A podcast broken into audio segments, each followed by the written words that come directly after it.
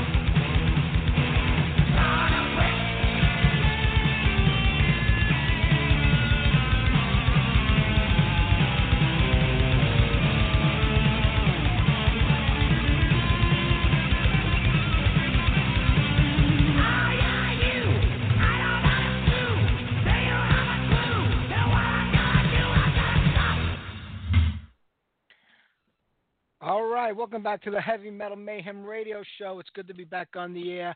We were off last week. I was away with the wife for the weekend, but it's good to be back here on the air. And we got a great show for everybody tonight. Jon Schaffer from Demons and Wizard and Iced Earth is on tonight's show, as well as John DeLeon from Attila. We had Vinny on the show about a year or so ago, right before he passed away. Uh, so we could talk to John and finding out more that, about the band than we could have with Vinny. I'm looking forward to that interview. Right there, Metal Church with a ton of bricks.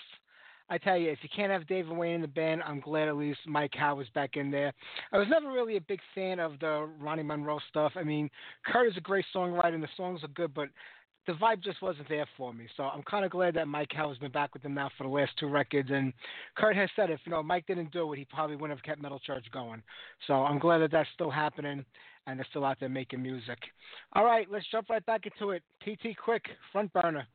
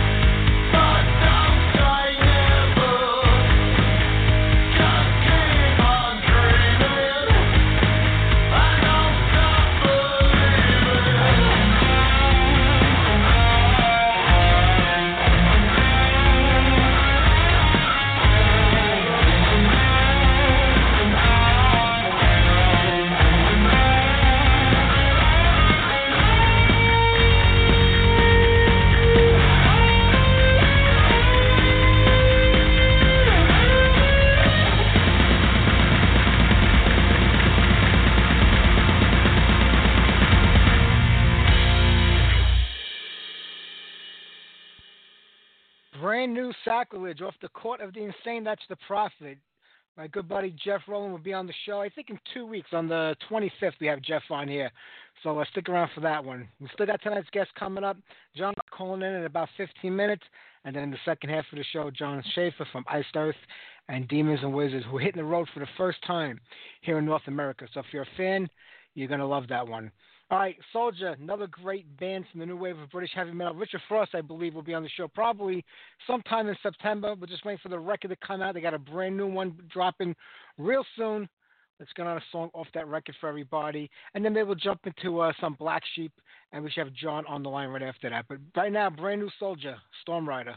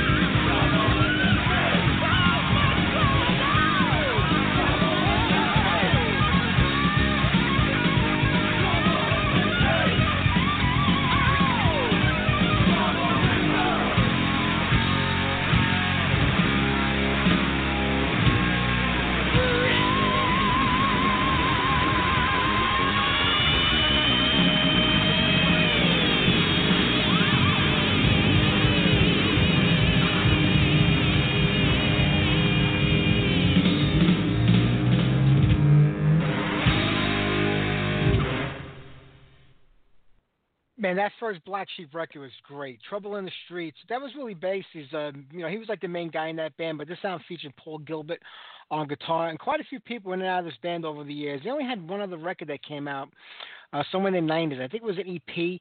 I believe James Kottak, uh, he used to be with the Scorpions, uh, and Kingdom Come played on drums in that one. Uh, but Randy Castillo also played in the band, and quite a few other people came in and out. Uh, I wish they had done more back in the day with this lineup because it was really solid. But as you all know, Paul Gilbert went on to do other things, and who knows what happened to the band right after that.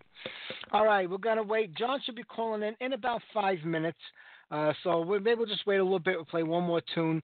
Uh, years ago, maybe eight or nine years ago, I played a song by Alice in Chains, you know, and it was before they became the Alice in Chains that were famous when they were like uh, an alternative new metal grunge or whatever you call that shitty kind of music that they play that I'm into. They started out as a, as a pretty decent hard rock band called Alice with the letter N in Chains, and I had that demo tape. It came out around '86 or '87, and it was pretty good. It was a three or four song demo, if I remember. I had played a song on it. We put it up on the Demolition segment. I got a takedown notice, I guess, uh, by the band's management, so uh, we kind of took it down. But I dug that demo tape up again. So let's get on a track off of that and show you what Alice in Chains might have been if they didn't go the direction they went in. Uh, this is called Lip Lock Rock.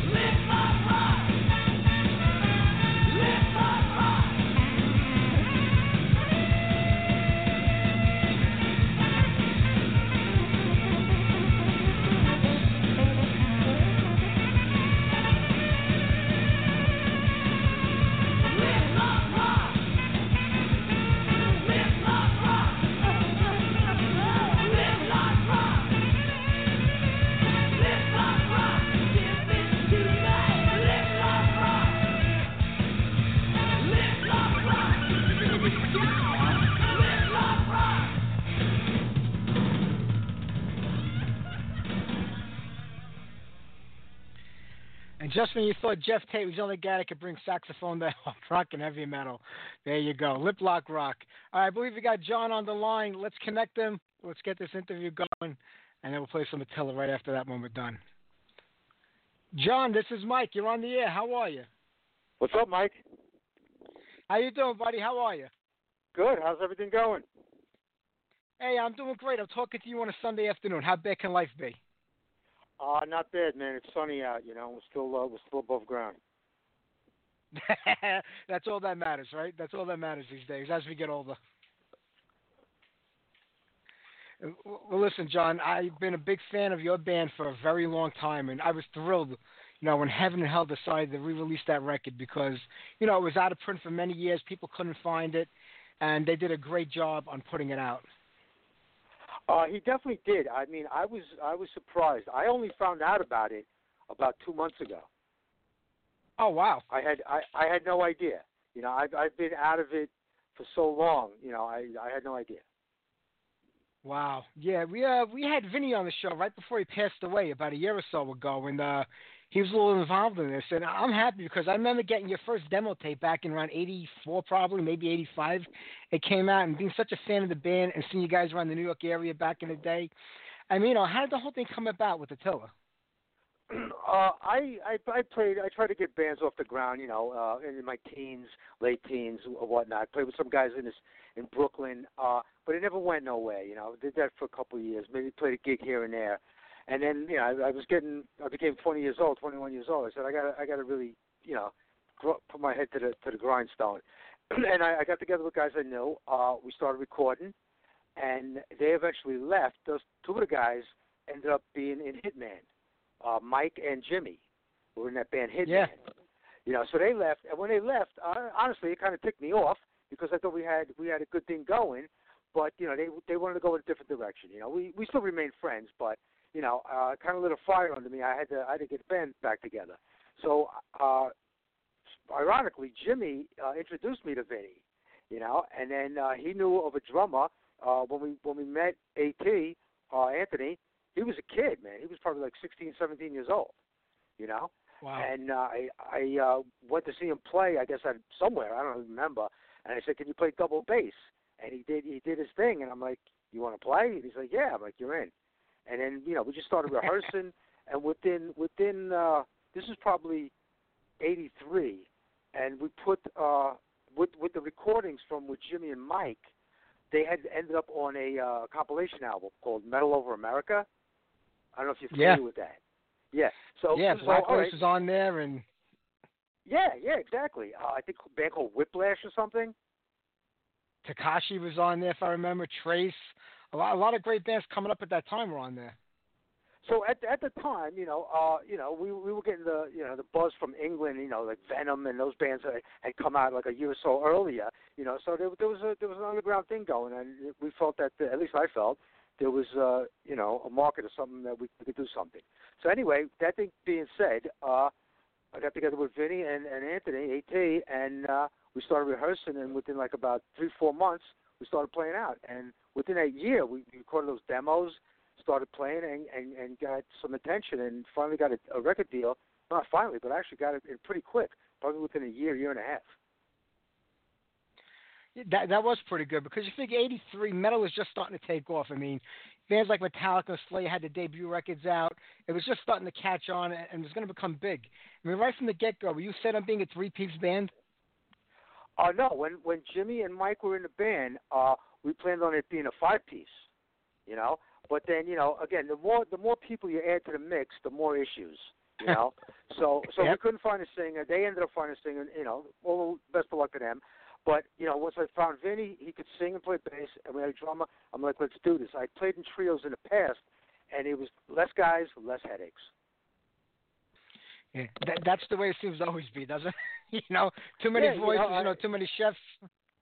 Yeah, we'll, we'll definitely spoil it. When we were talking about metal just coming out, I I had been a, a fan uh, in rock and roll since you know junior high. I, I played in bands in, in high school, and uh, we were hard rock. Metal, the only metal real band was like Sabbath, maybe you know, back in the mid '70s.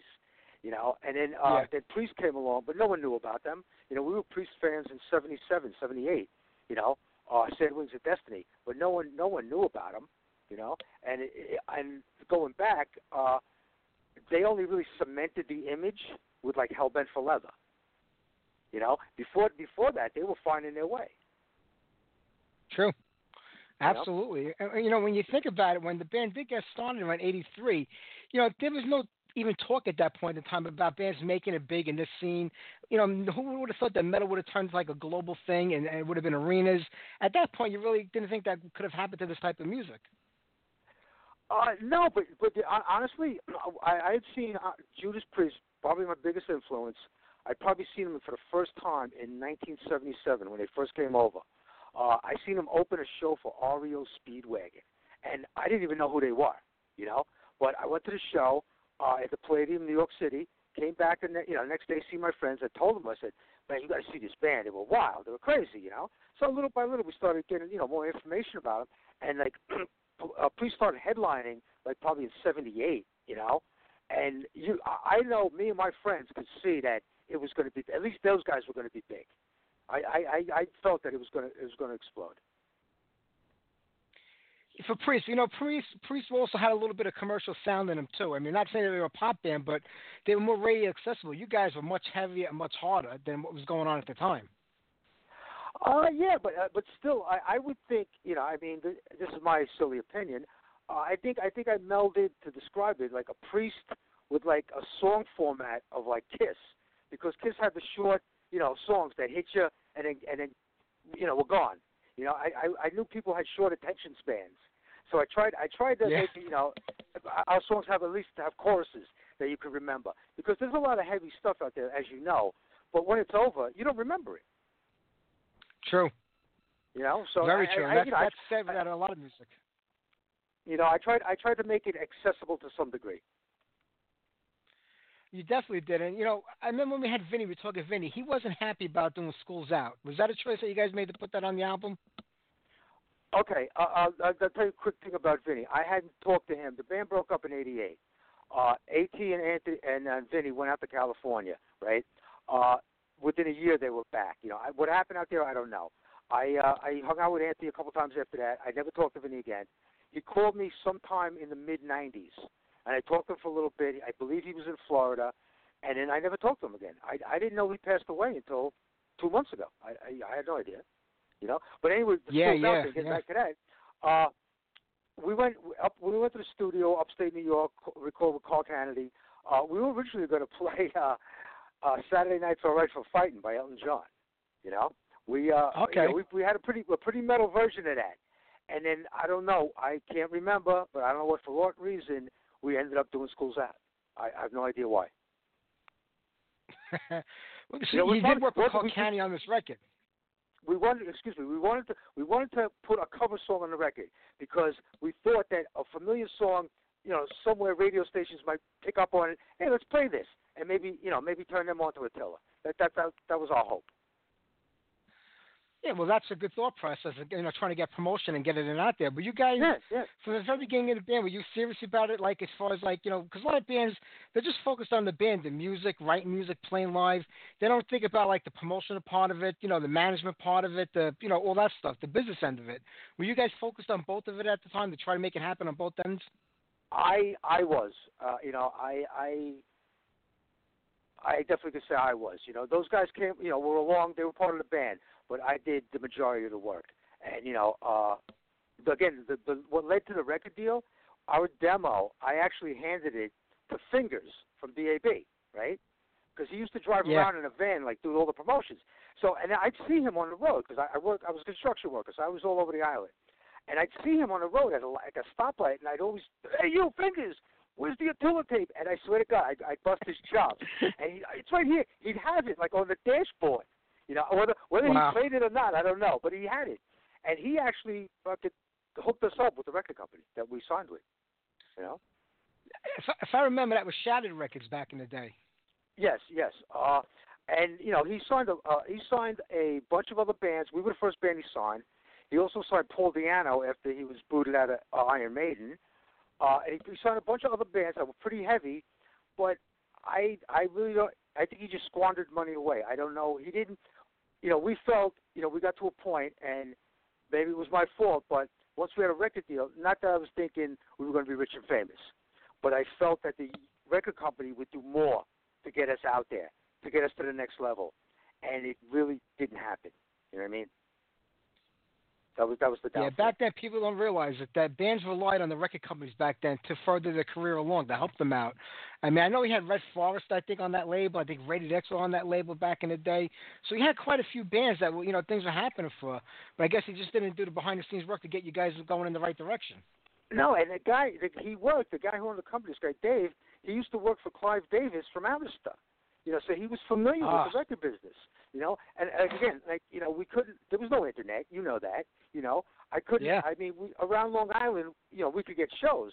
You know, I couldn't book a show in in Ohio. Fortunately, through through the record company, we did hook up with some guy that was doing some promotion, and we played some gigs in in uh, Hammerjacks in Maryland. We played in Virginia. We played in PA. We played in Ohio. But that was about it. I, you know, I, I didn't have the ability to, you know, book a gig, you know, two states away. You know, so uh, Yeah. that's that's kind of where you know it, it, we had a, a momentum going, and then it got to that point, and it was like, you know, it didn't it didn't go to the next step. You know. Yeah, people don't. A lot of people don't remember the pre-internet world bands really had to work. You like and you know get out there and glad hand to move around and make things happen. I mean, we had a great scene here in New York. I mean, between Long Island, New York, New Jersey, we had an amazing scene. The clubs, you know, from L'Amour's to up and down, you know, the coast. It was incredible. And so, was that enough to keep the band active at the time, or you really felt you had to branch out right away and start hitting up all the other states? Uh, at, the time, okay, uh, okay, we I came a little bit after the years of like Twisted Sister. You know, I used to go see those guys in, in the clubs. You know, and they would they would pack in two thousand people at Hammerheads. You know, it was it was insanity. But I mean, and it was bands, you know, bands around Long Island, Jersey, Connecticut, the tri-state area, that made a living playing bars. You know, so when we came onto the scene, so to speak, that that scene had been it was dying out. So there were still places to play, but you really couldn't make a living. You know what I mean? So so we we we milked it or whatever, played as much as we could, and then you know the scene, even that scene, which was smaller, was starting to change. Was also starting to like waver. So we had to get gigs elsewhere, you know, to sustain it. Know, absolutely. I completely understand it. I just feel like you guys are starting to craft like such a great image. You know, the way you guys looked, you know, the name of the band, the songs, everything like was in place for you guys. Like it says, I guess when the record label couldn't come through on their end or what you expected from them, I guess things started to falter. But was it right after Rolling Thunder that things kind of just fell apart for the no, band? no, it, it, it was right right after the, the album came out, probably in the fall, uh, late summer of uh, '86. Yeah, probably that. And then and then uh, you know we had some buzz. You know, we played this and that, and then it was like a uh, kind of like the gigs became few and far between. You know, we played, but it was like you know a little bit you know less and less. And then we did we did we shot a uh, you know a lip sync video at the Cat Club in, in New York City.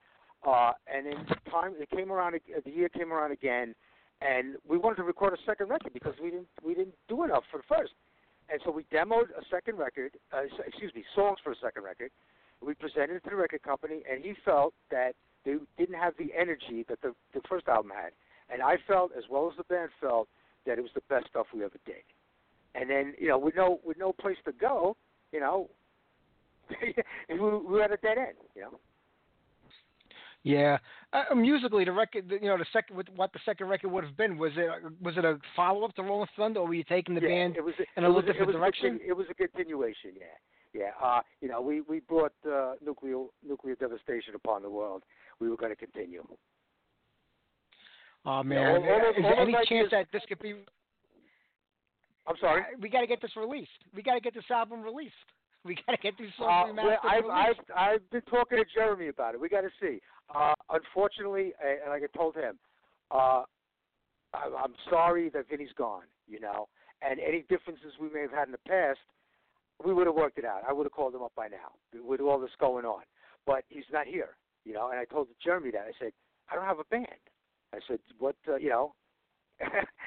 it is what it is, you know. But we were talking about it, so who knows? I can't, I can't say either way at this point. Oh, I, I would love to hear that stuff. It's incredible. I was, you know, it always bothered me. I think it was Interceptor and uh, what was it? I think Strike Strike to Kill were the only two songs that didn't make it on the record from the demo days. I know they were on the reissue that came out, but back Right. then those two songs never made it to record. I mean, I think it was on Metal Over America. It was Interceptor, Yes, yes. but those two songs never made like a, an official Attila record, and that bothered me because they were great songs. I, I just I just felt at the time, okay, we had done it. You know, uh, there was demo. This one was on our record. You know, let's do more. Let's do new stuff. Let's just keep going. You know. Yeah. Uh, I, I, you know, I had, I had, you know, the, the majority of the concept, and of course, Vinny and, and Anthony kicked in. Uh, you know, Anthony came up with the album cover idea, uh, you know, among other things. But you know, I mean, they were on board with the whole image. Uh, you know, through my years of playing heavy, or listening, playing heavy metal, and watching, you know, sci-fi movies. You know, that, that's how the whole idea was uh, born. Yeah. So, John, when did the whole thing come to an end finally? When did the band just say, you know what, this is it, we can't go any further and call it a day? Was it around 87? Uh, eight, eight, 88, 88. Uh, me, 88, me, honestly, me and Anthony went out to California, right, to, to on vacation, and to check it out. And we knew some people out there that played in bands, so we checked out the scene. And the scene out there was, because again, in New York, it was it was really going downhill. There was really not much left. Uh, maybe maybe Yeah. for some people there was, but for us it, there really wasn't. So we were going out there and checking it out, and uh, we weren't sure what Vinny was doing, if he was on board or not. We didn't know. So me and Anthony were planning on going out there. We actually had a singer out there. Uh, we went out there, checked the scene out, and it was a bunch of posers. It was it was just not not anything conducive to conducting a band in my eyes. And you know, as time goes on, you know, I gotta I gotta pay the rent. You know, I, I always worked. You know, I was always I always worked construction. So uh, you know, by this time I'm 25 years old. You know, I got I got to pay car insurance. I got to pay my bills. You know, so I, I decided not, I decided not to go, and uh, and and that was it, pretty much. Yeah, you know, hand metal was Dad, I big wish, come I wish I 86, could tell you. 87. I, I wish I could tell you. You know, we all entered rehab, and you know, and one of those MTV stories. But that, that it didn't happen that way, man. It, it, it doesn't happen like that for most bands. It happens just the way you said it happens. You know, they just feel like they hit a wall, things didn't go nowhere, and it was like just it wasn't conducted to keeping it going. And a lot of bands just packed it in for the same reason that you did. I mean, it just wasn't happening. They couldn't make it happen. It's, but it's a shame when, uh, to me, like when it's a band like Attila, I feel like so much going on. The music was there, the image was there, and you know, now that I know you had like the second record recorded, you know, I'm dying to hear what it would have sounded like. You know, it's just a matter. Is it a matter of luck or just being in the right place at the right time when it comes to being in a band? it's a combination. It's a combination of being uh, what what do they say it is uh, uh, opportunity. Uh, you have to be prepared. Preparedness meets opportunity. You know, so you know Ozzy shows up at your door. You know, I need a good new guitar player. If you haven't been practicing for the last ten years, you're not going to make the gig. You know. Yeah. So it, it and uh, it's it's talent, it's uh, you know hard work, and it's a little bit of luck. You know, I've seen back in the day when I was in high school, I used to go to concerts like once a week. I used to go into, into the city, the Palladium. I've seen every every big band that I ever wanted to see, and these, a lot of these bands were phenomenal. You know, uh, I could rattle off the names forever, but they didn't make it. You know, a band like Angel were phenomenal. You know, Oh, these guys Yep. these guys were, were bona fide rock stars. You know, they didn't make it, and I was like, what the hell's going on? You know, a band like Starz were a great band. Seen them several times. They were great, great music. They didn't make it. You know, so th- there's no rhyme or reason. no, absolutely. And the funny thing is, like today, these bands. When you talk to other bands, like, oh, Starz are such a big influence, or Angel. If it wasn't for Angel, and like, where were you back in the day when these bands needed you to Right, be there? exactly, You know, but now exactly. the praise of you know, Punky and and Frank got Angel going again today, and the new record that's coming. out, It sounds amazing. I mean, these guys have Uh, you know what's on there, but without without without Greg, there's no Angel without Giuffria. Come on, come on. I, I I agree. I, I agree. But you know, people just think of Punky and, and and and Frank. That's all they care about. I agree. Greg was a major major part of that band. Yeah, but it, the problem probably, yeah, I don't know. This is all all fucking you know interjection here. Uh, Giuffria, I mean, he's, he's still friends with them guys, but probably could care less because he's fucking a multimillionaire. You know, he made his Yeah, fortune the on money uh, changes. slot machines. What's that? I know. Yeah, the, he don't need the money anymore, so he's all right. Yeah, yeah. So it doesn't matter. You know, it, it, it's funny because I love love music to this to this day. I play my guitar almost every day. Uh, eh, but life changes, man, and you go on to other things, and especially if you don't have to rely on it for a living, you know. Uh, I, over the Sure. years, I've met a lot of other people that played in different bands, and some people who played on like successful records. I mean, really successful records, but they didn't own any of the publishing, so they never made no money. You know? You uh, know, people don't realize back in the 70s and 80s, the music business was a cruel business, especially for the bands. None of them really profited from it. I mean, it was like one in a million shot to, you know, really take Yeah. control of everything. The record companies controlled everything. people people ask me, you know, I, I've told them about you know this, what I've done, whatever, and and I, I said I was doing this interview with you tonight, and people are like, are you getting any royalties? And I'm like, what what are you talking about? I said, uh, know, on a record, I had to explain to him how that works. I said, you know, for all the royalties that Jimmy Page has gotten, you know, every time his songs have been played, they don't always get picked up by by the publishing companies. So for the gazillion dollars he's made, he should have made two two gazillion. You know what I mean? True. And, and to be to, to make a lot of money, I said, when your your song gets played on radio, what what what does the radio station pay? Ten cents, something like that. yeah, it's pennies. It's pennies. Yeah, right. It's it's, it's roughly ten cents. I I don't know the exact figure, but so figure you got to hear hear your song on the radio a whole lot of times to make a million dollars. You know, but everyone thinks that you got a record out, you're freaking in a Motley Crue. You know. True. Yeah, it's pennies, and you got to split that nine ways sometimes. Yeah, yeah, exactly. You get, and then before you even get that, you got to pay the record company back for all the money they put out for you. Yeah, I mean, I think Peter Frampton put something online about a year or so ago saying, "This is what this is the check I got this year for like my music being played." Because then I have like Spotify now, all these streaming services. I think it was like 187 dollars. That's Peter Frampton, some of the biggest hits in the 70s. Made There you go. 187 dollars. You know, come on. I mean, you know, what chance is anybody else having making money here when somebody like that can't even make money? It's No. a different business now, a whole different model. But but now now these bands, uh, they make the money. It was the other way around. They used to go on tour to support an album. Now it's the other way around. They go on tour to make money. Yeah. Yeah.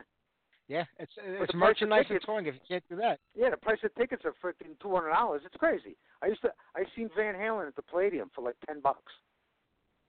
I know. Maybe maybe I twelve dollars. You know, yeah, exactly. Well, I those mean, are- you know,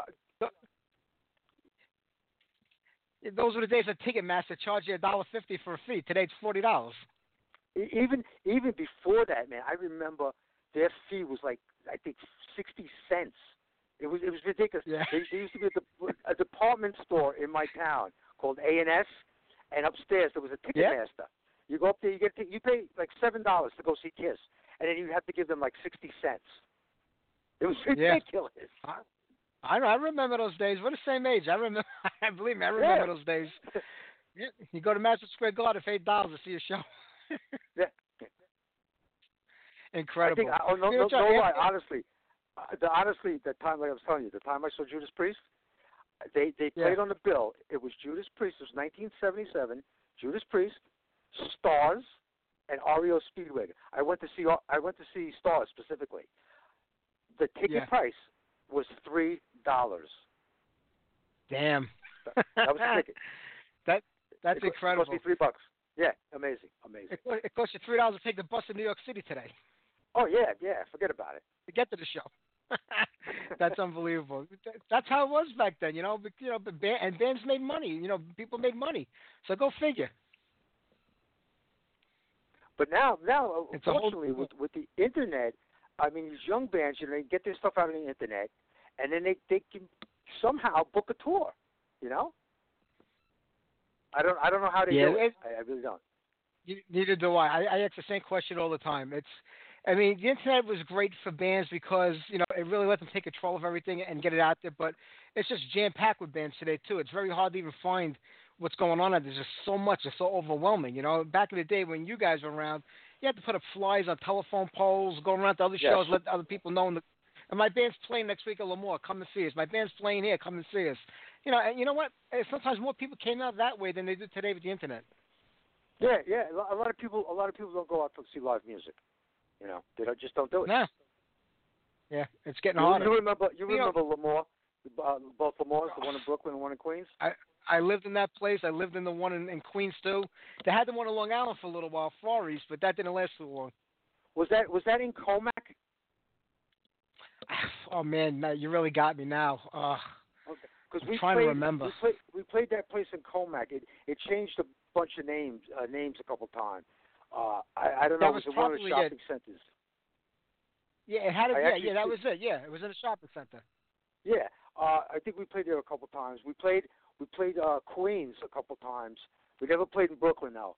But probably one of the best places besides Hammerjacks down in Baltimore uh, was L'Amour Queens. That place was great. You know, wasn't That was Wasn't that like place. an old? Wasn't that like an old roller rink or something?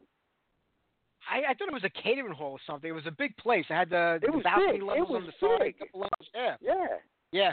and it, They and they would Queens bring in a, a, a big. They would bring in a, a pro PA.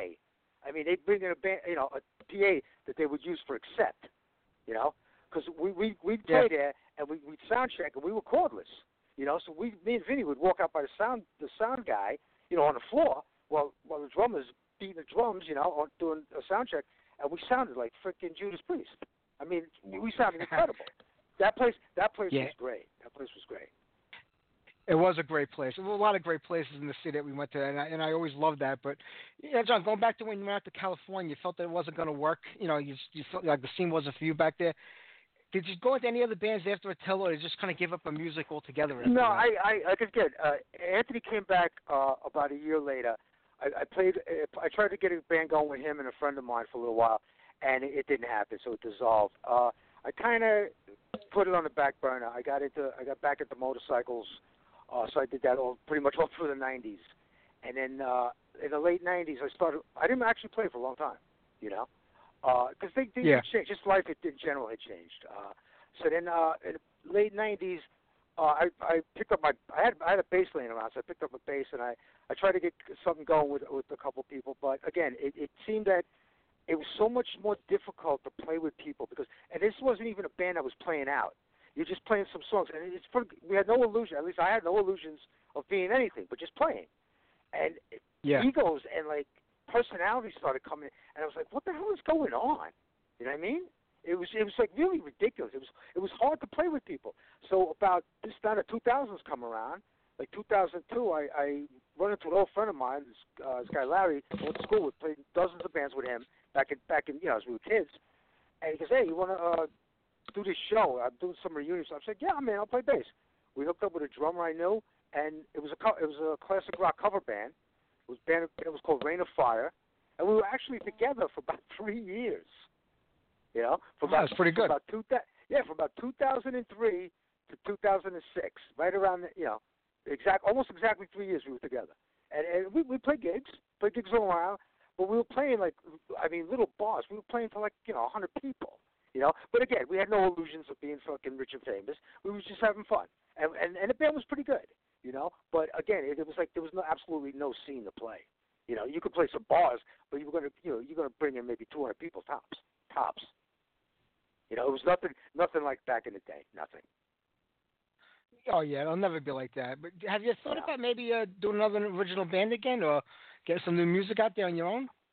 Uh, if if I would do it, uh, I you know I thought about it, especially in this day and age. You can record at home and, and probably come up with a pretty pretty decent sounding record. But uh, Jeremy's spoken about something uh, under the Attila heading, uh, so that that might happen. That might happen. You know, we got I was telling you, the songs that we recorded for the second record, we didn't record a whole album.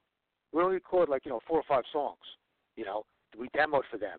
So we had songs to for a full record, but we never recorded them you know. So I, I obviously I have songs, but I'd have to record them, and I, I have to find a new band. You know, I got to find guys who want to play. The, the songs that were recorded that you did demo, would they be remastered and released, or would you rather, if you could put a new No, band no, together? I would, I would, I would re- actually, I- you know re-record everything. I would, I would use them. I would use them because they're good. Uh, I don't think we could recapture that. And uh, again, uh, all differences aside between me and Vinny, uh, he's on him, you know, and he did a good job. You know, he he, really did a good job on him. Uh, I, I say his performance was on par with the rec, the first album, or even better. You know, the songs I thought the songs were like a natural progression. Uh, and you know, again, I, I looked ahead. You know, down the I wasn't looking ahead down ten albums down the line, but I was looking ahead to the next record. And then from there, well, let's see what we're gonna, you know. But you know, we we hit the wall, and and it, that was that. You know. Yeah. Well, I hope that you do, or you're able to put something together now under the Attila head, and uh, you know, with the new singer, new bass player. I don't know if AT, if AT is still available for the drums, or you're gonna go everybody new. But I hope that you can make it work because I would love to hear this shit live again, and you know, especially the You songs know- that didn't get a chance to see the light of day. I'm really, I'm, I'm really flattered that uh, you know you knew the band, or you were a fan of the band. You know, again, it was something, something I did, and like you know, rarely mention it to people. Sometimes I'd mention, yeah, I played in the band, la di da. But then, like, uh, I, I found out about this. Long story short, uh, I went to a party for a family member back on Long Island about maybe about two, three months ago, and my uh, cousin's husband is a bit younger than me, and he plays in a punk band. You know, he's been playing a punk band for years. So his bass player comes up to me at the party and says, "Hey, uh, John, uh, Ken tells me you played in Attila." And I look at him because like I never mentioned. I look at him, and he goes, "The Attila?" I said, "Yeah." And he starts reciting lyrics, and I was like, I was like Wow. I was floored. I was blown away. And I, I said, I go, "How do you know this?" He goes, "I got the album." I'm like, "Fantastic, man, fantastic." And you just said you found out about the re-release two months ago. I mean, were, Yeah, were you yeah. shocked when you kind of saw that? Say, hey, what the hell is this? No, exactly. Because again, I, I I knew people had posted Attila songs on YouTube. You know, I'd seen them before. I'd actually probably played along to them. You know, uh, so I go I go back after I came home from that party the day or two later. I get on the YouTube. Uh, I click on Attila and I see all this other stuff and I see this thing from the upcoming reissue of Rolling. I'm like, what the hell is this? You know, I look into it and and I get Jeremy had put together this package. You know, like this these images. I'm like where was this guy in, in 1986? You know. So anyway, I look, I, I, I, I look him up. He's heavy metal, uh, Heaven and Hell Records. I look him up. I email him. I said, "Yeah, this is John DeLeon from Attila." I said, "If you want the real story about the band, I think you should contact me." And he did. And he goes, "I've been trying to find you." I'm like, "Where you been?" I said, "Living in Pennsylvania." You know, been out of the scene. Yeah. And then he, I just started asking what happened. I go, "How did this come about?" And he started telling me about Vinny and then and, and then along uh, on on his record company website, it had said that that he passed away, and I- and I told him I said, listen, this is all new to me, you know. But the funny thing is, I talked the first time I talked to him, we probably talked for about an hour and a half, we, you know. And and and since then, we've had like lengthy conversations. He's he's a straight up guy.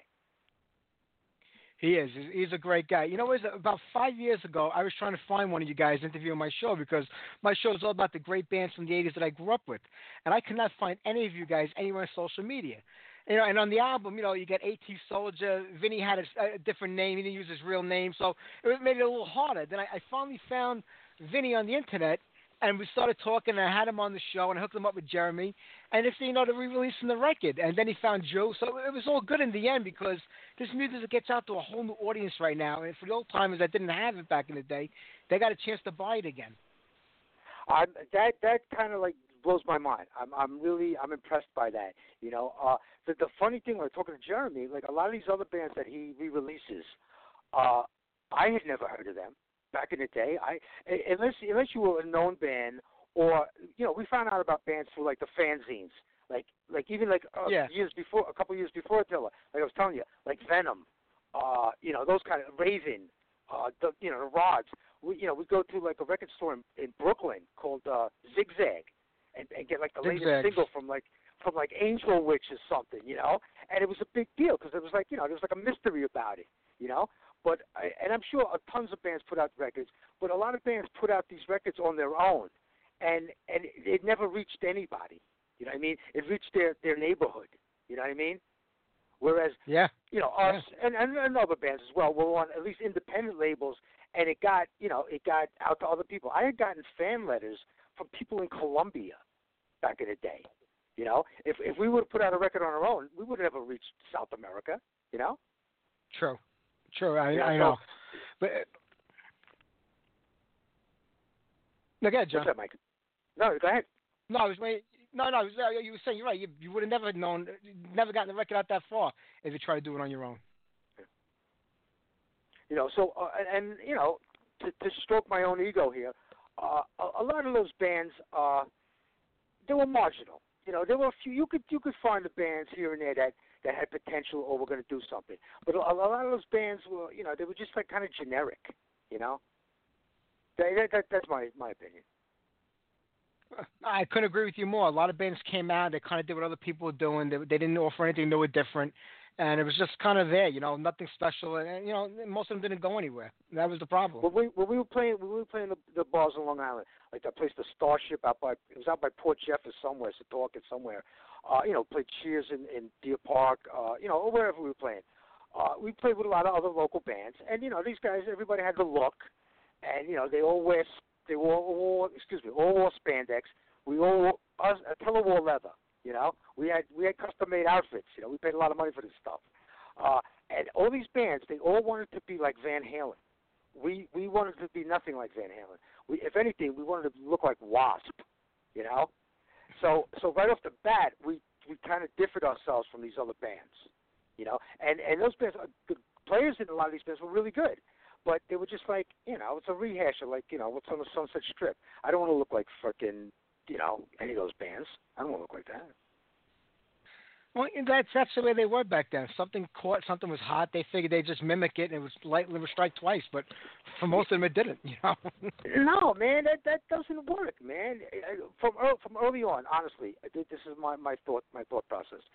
When the era when the bands, when guys on Long Island and tri-state area could like make a living, there were some great players, right? And they could play they could play songs from Zeppelin to freaking Boston. There were bands there were bands that could play like freaking ELP and stuff. You know, some of these bands. I I I didn't have that ability. I could never play like that. You know, I, I'll be the first to tell you that. You know, so I said even if I could learn like you know all these songs by like you know Zeppelin and whatnot, it's not going to do nothing for me. I'm never going to you know. I so I I figured out early on I got to write my own stuff because that's the stuff that's going to get me out of here. You know, I'm not going to play in a cover band forever. You know, and I I think I went the right way with that. Yeah, at least I did something I think right. Absolutely, I couldn't agree with you more. Hey, John, I'm have to let you go in about a minute because I got another guest Okay, waiting in the wings. cool, I got to get cool. on. I want to play some songs, but man, I had a great time talking with you. Anytime I get to talk to a fellow New Yorker, it's I know you're in Pennsylvania right now, but you're still New York. You'll always be New York. You can't get that out of you. I hope I hope I didn't talk your ear off. Not at all. We didn't talk enough. I wish I didn't have any other guests on the show tonight. I keep talking to. We ran out of time. Unfortunately, I booked two guests How, tonight. how so long how, how long is your show? It's about three hours, but we usually wrap up in two because I run out of steam by the third hour. Okay, okay. we're on the air till eight o'clock. Uh, Eight o'clock, we're off the air, so we only got about forty-five minutes left to get the other guest on. Okay, okay. But we will do this again. I hope. Uh, you know, We will, we will. I, music I, out, I, get a new band together, and we'll do this all over again, and we'll, we'll pick up where we left off. I'll I'll see what I can do, man. It's been a pleasure talking to you. You too, John. You take care. But I'm gonna get on some Attila All right. music right now for everybody. Take care, okay, my friend. thanks, man. All right, bye. Bye bye. All right. I love having New Yorkers on the show. You know what I mean? Especially guys that come from my area. It's always a good time. All right. Let's get to some Attila right now. Let me see. How about we do? Uh, let's start with DEFCON one. It's a little quickie. Maybe I won't even play that one because you know what? You got to follow up with the second song. And with CDs today, you got to click once, click twice. It's not like it used to be in the old days where they just followed each other on record. All right. Let's do Lucifer's Hammer first.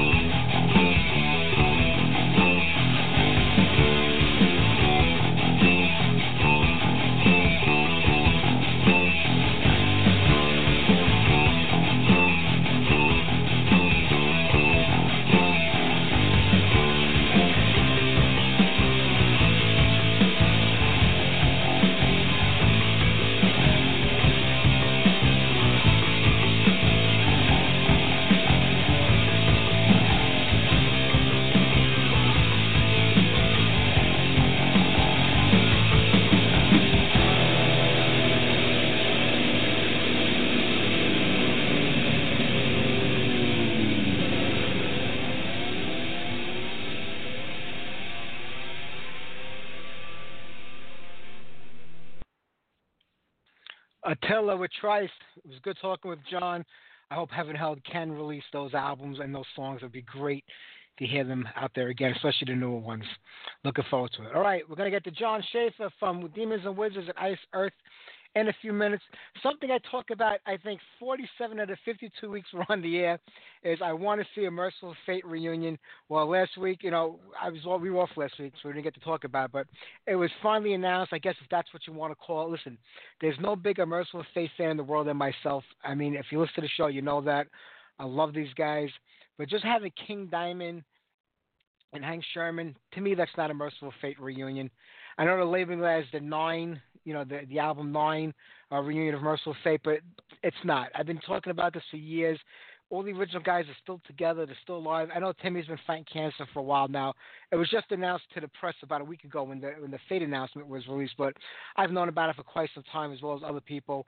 Uh, they could have did it long before then. They didn't make it happen. They could have waited for him to get better, which he will. It just needs a little time to go through, you know, and, and recuperate. But you know, no Kim Ruzz, no Michael Denner, no Timi Grabber this that's not Mercyful Fate to me. I mean, King Diamond. If you see King Diamond live, you know, doing King Diamond, he always throws in a couple of Fate songs. So what are you getting? Just Hank Shermann on guitar.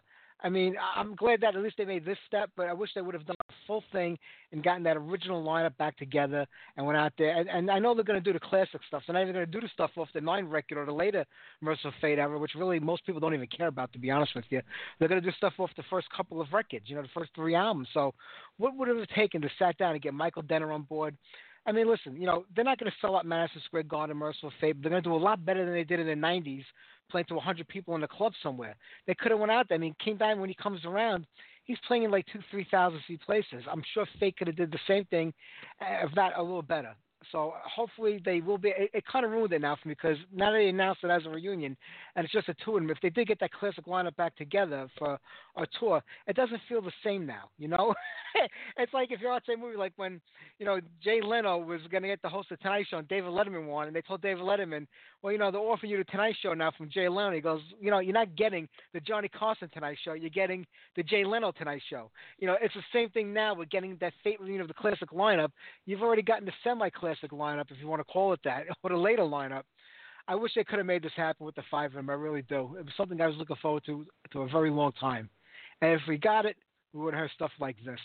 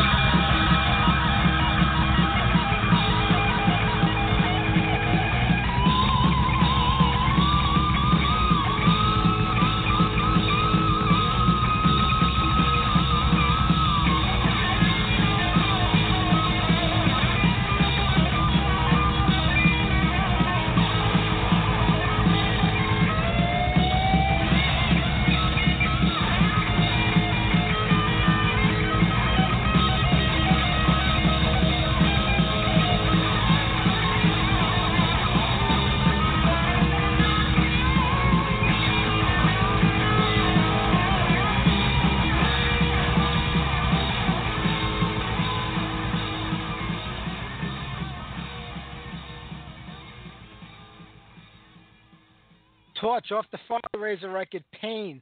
Ian sent me over uh, some instrumental stuff that they were working on for the new record a while ago, maybe a year and a half or so ago.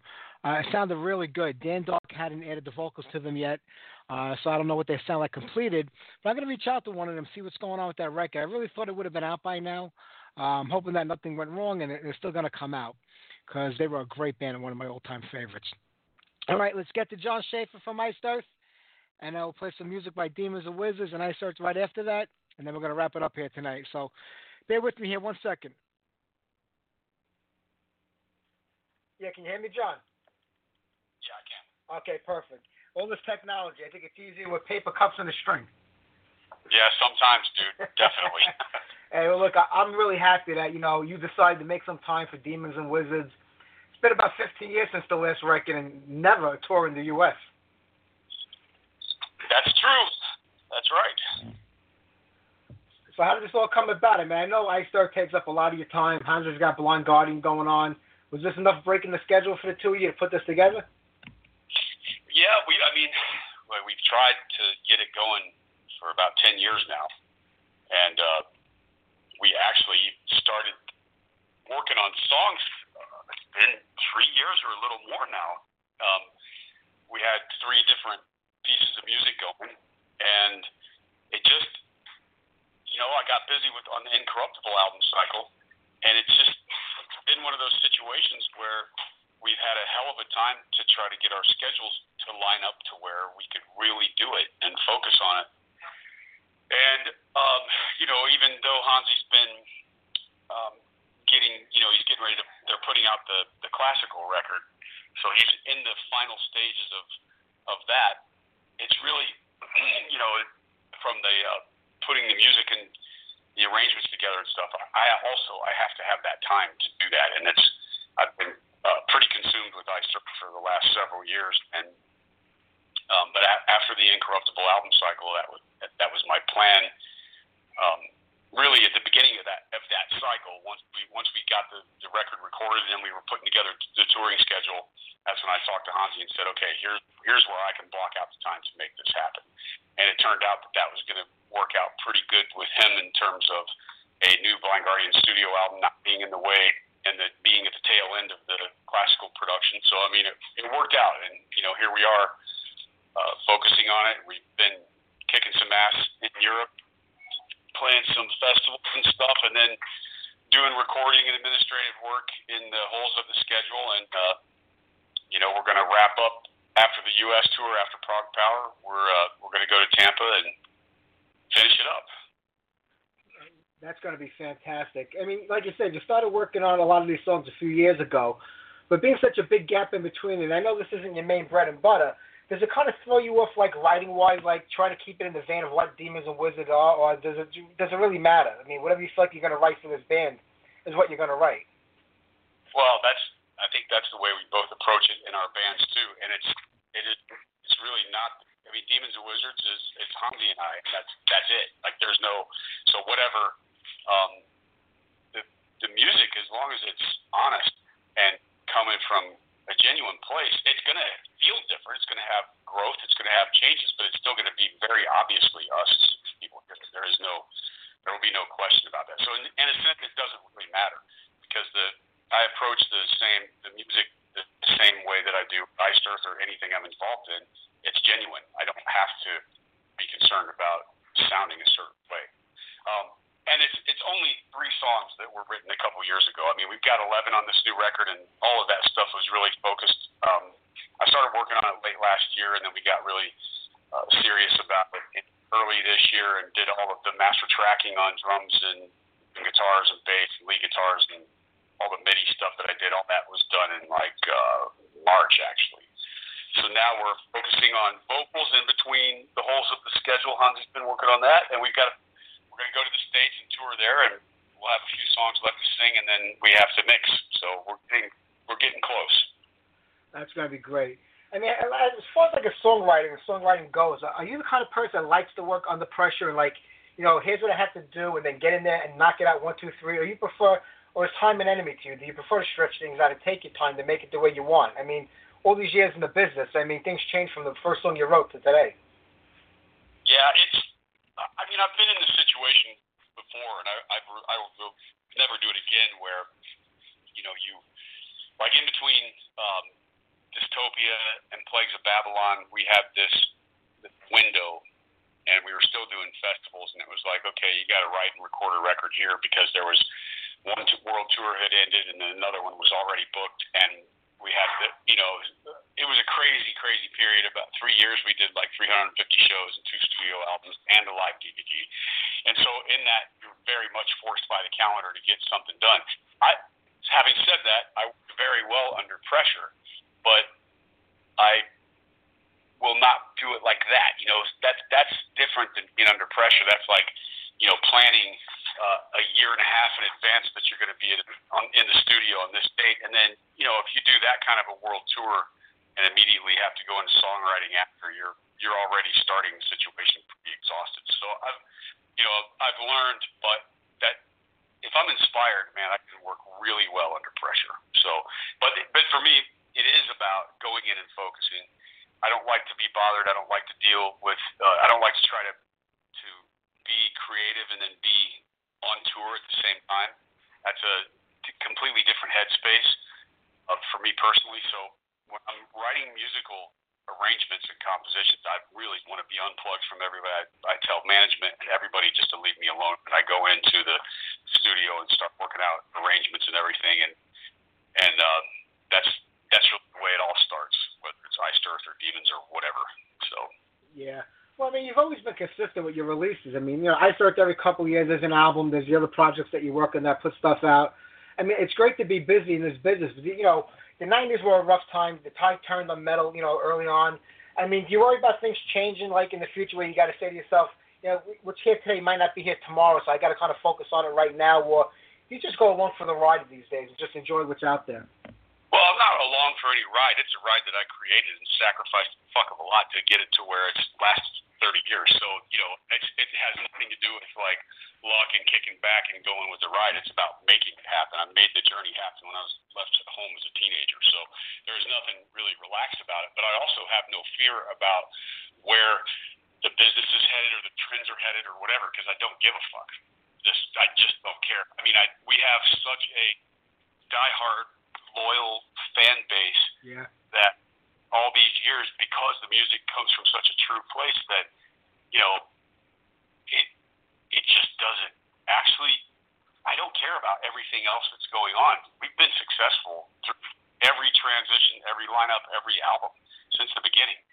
Has it grown in different territories? I mean, yeah, you know, think about it, man. The technology when our first albums came out, there there was no distribution in the states to speak of at all on the first two records, and then it started to get a little big, bigger. Then the band started touring more. And then you know, by the later '90s, we were doing stuff in North America, which wasn't even an option early in the days, and now it's global. You know, I mean, it's just it just continually grows. The awareness grows because of the technology, and that's just the way it is. So, you know, I, I don't I mean, I've been doing this a long time.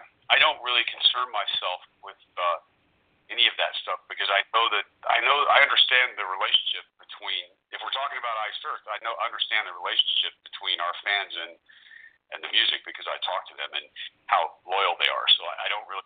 I feel if if I feel like I'm doing something dishonest or that's not um, true, then I'd have something to worry about.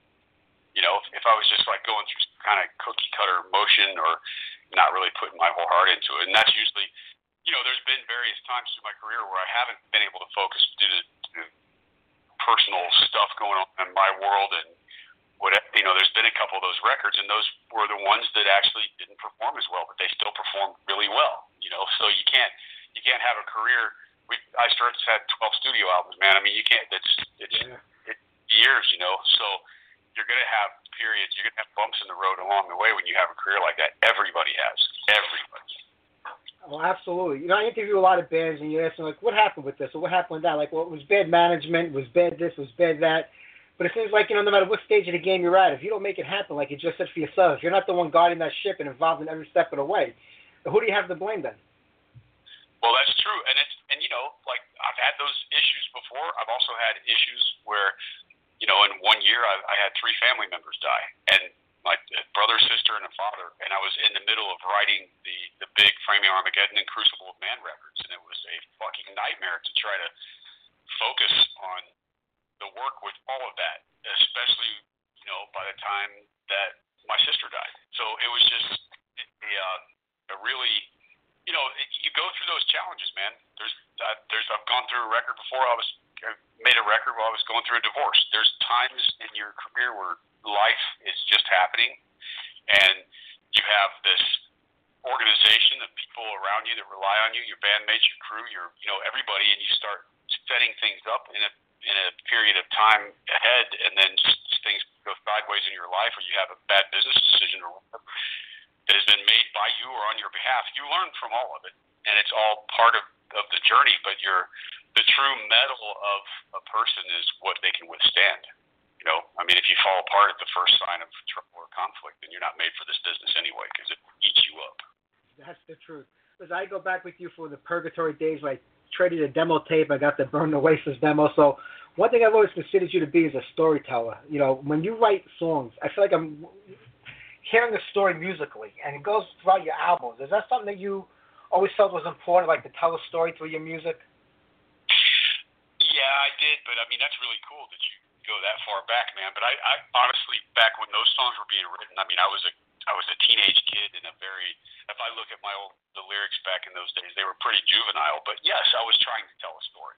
You know, some of them were obviously some of them were better than others, but some of the stuff that you you're talking about there, I literally wrote when I was 15 years old, 16 years, you know, and so depending on which stuff. But if you're talking about the Burning Oasis demo, I mean, Gene Gene wrote some lyrics on that too, and I wrote some.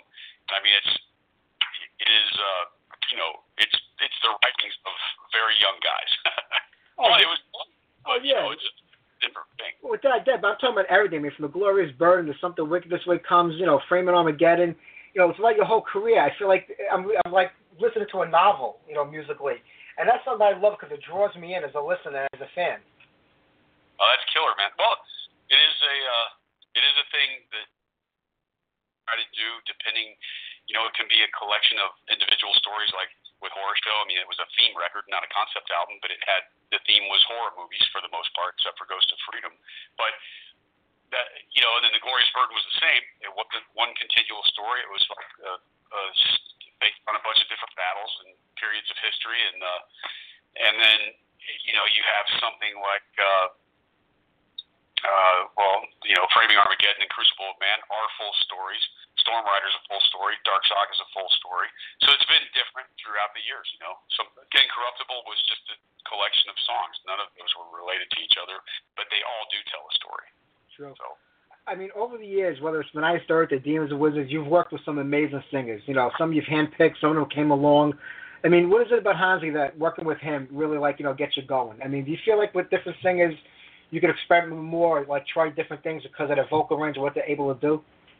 Um, I mean, well, the, the thing is with Hansi and I, all this started as just we were great friends for years before we even had a clue that we could write songs together. So that's the that's really the nature of how the whole thing started. And if you, when I look back at that, like we were, it was 1991 was our first tour together, and we both bands we lived on a bus together. We went through a lot of shit together. A bus breaking down, you know, some stuff that was not very comfortable, but it's it's stuff that you could tell very early on that both of our bands were very serious about what we're doing and we're going to soldier through whatever it takes. And but then we just had this chemistry and this camaraderie with each other that was I've never seen it since. You know, it's a that's a really cool thing. So you fast forward then to like six years or something like that when Hansi and I kind of accidentally discovered that we could write some stuff together, and then it took even a little longer before we committed to making, you know, making it into a project, and and we just realized we had this cool chemistry. And honestly, I mean, we we didn't know what to expect. It wasn't. It, it just. It, it was just. We did it for fun, you know. There was no like.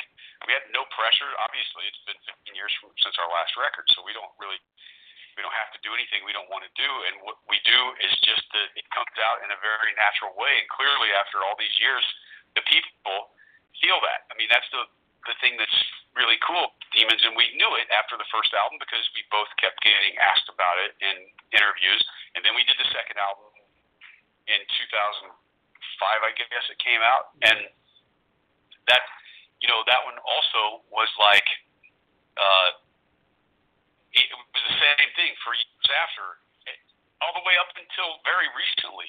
I would get asked, and so would Hansi in every interview, when's the next Demons album? When's the next one?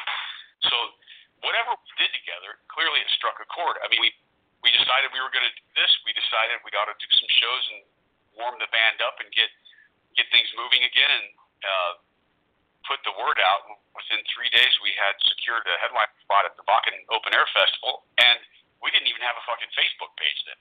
So I mean, quickly the the uh, desire for something like this has been bubbling for a really long time, and we feel blessed by that. But the way I work with the singers in Iced Earth is radically different than what I what I've done with Hansi because what creates the cool monster that him and I create together is to I do the musical compositions, the arrangements, and then he does the the uh, the vocal melodies, and that he has a very different way of writing vocal parts than I do, or any of the guys that I've worked with in the past. It's a it's a whole different animal. That's what makes it unique. You know, if I was to start um, really conducting what's happening in the vocal melodies and the cadences, and, and even you know, I mean, I do contribute lyrics, and I have even contributed some melodic ideas with Demons, but it's the majority of that part of it is him. That's what brings us together and creates this thing where people can hear for sure the elements of Iced Earth and the elements of Blind Guardian, but it but it creates something new. You know, it's a new it's a new monster, and so that's I've always like been. You just run with it, dude. You know, I, I'll come up with badass arrangements that I feel like can. If they if they give me goosebumps without vocals, then when Hansi gets a hold of it, it's only going to get better, and that's that's what we that's the way we work. So um, it's, it's very different. But I have worked with some amazing singers, sure and everybody has their strengths and weaknesses. Some guys uh, very good lyrics. Some guys have been, but can are like a workhorse in the studio where you can do anything you want, and it's maybe not come up with the greatest melodies, but good lyrics or whatever. And you know, I mean, I I'm fortunate that I can kind of do all that. And if I have um, somebody in the in the studio that has a a, a big ability, you know, physical vocal ability, then it's like you know, from a production standpoint, I'm like it's like a, a kid in a candy store, you know, because you can you can just go in there. The majority of the guys I've worked with have been able to do that, especially when we talk about you know like we talk about Matt and Stu and and Hansi. You know, they're they're awesome. That they are. Hey, Jon, I'm not going to keep you because I know you got one to do after the other today. You got this for a long time, but uh, I can't wait to see you guys live. I'll catch you in New York when you get to my hometown in September. First time seeing Demons and Wizards. I've seen you on stage a hundred times over the past 30 years, but I can't wait to see you up there with Hans, and this is going to be special. Awesome, man. Yeah, it's a good lineup. We're getting great reactions, and everybody's uh, everybody's having a lot of fun. So it's good stuff. Absolutely, Jon. The best of luck. Enjoy the tour. I know you hit the road in a couple of weeks, man. Be safe out there and have a good time. Okay, man. You take care, Mike. Take care, buddy. Bye bye.